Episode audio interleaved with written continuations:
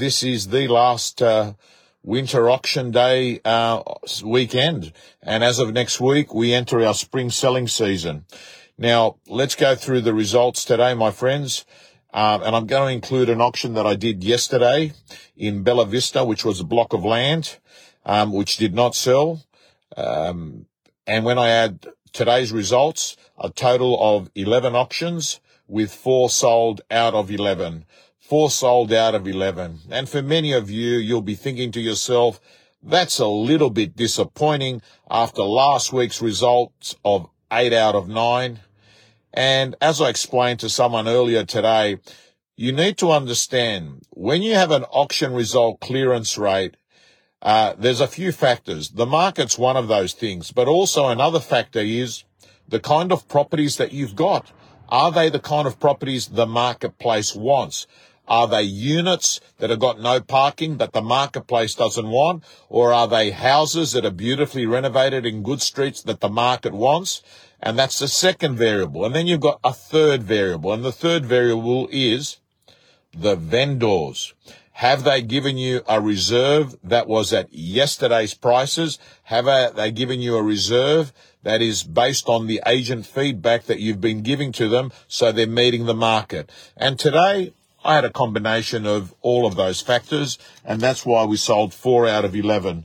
In fact, my vendor of the last auction is leaving right now. I can see her walking away, getting into the car.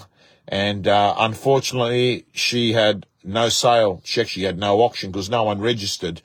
Um, so, gang, um, what do I think? Uh, I actually think to myself, as I said to you last week, we're very close to the bottom. Um, there's a few factors that I think are going to affect the marketplace. Lisa Novak saying that there's buyers galore today.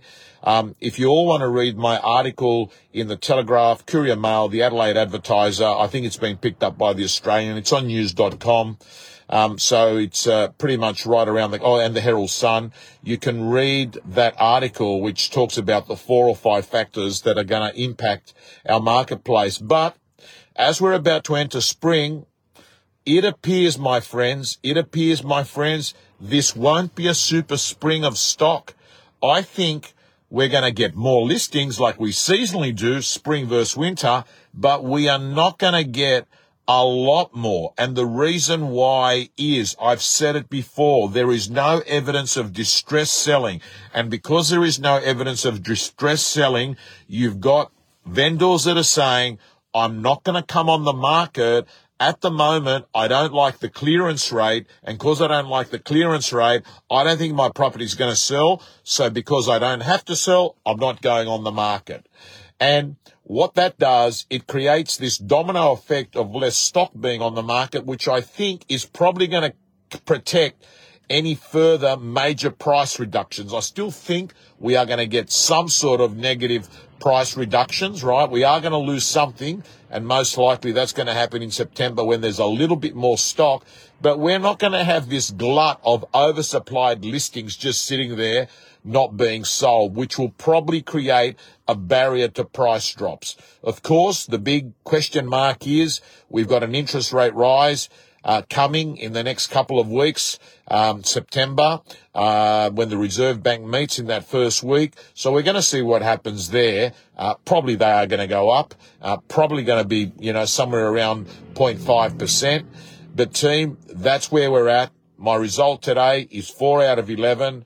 I do believe after talking to a number of real estate agents and auctioneers in the last week that we have got more buyers now looking than what we've had for many, many months when you're looking at Sydney and Melbourne.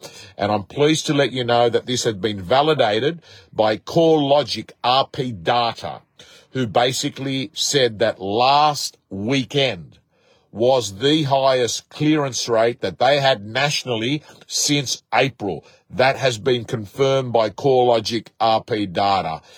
So team, signing off it's the end of the day, and uh, happy Father's Day.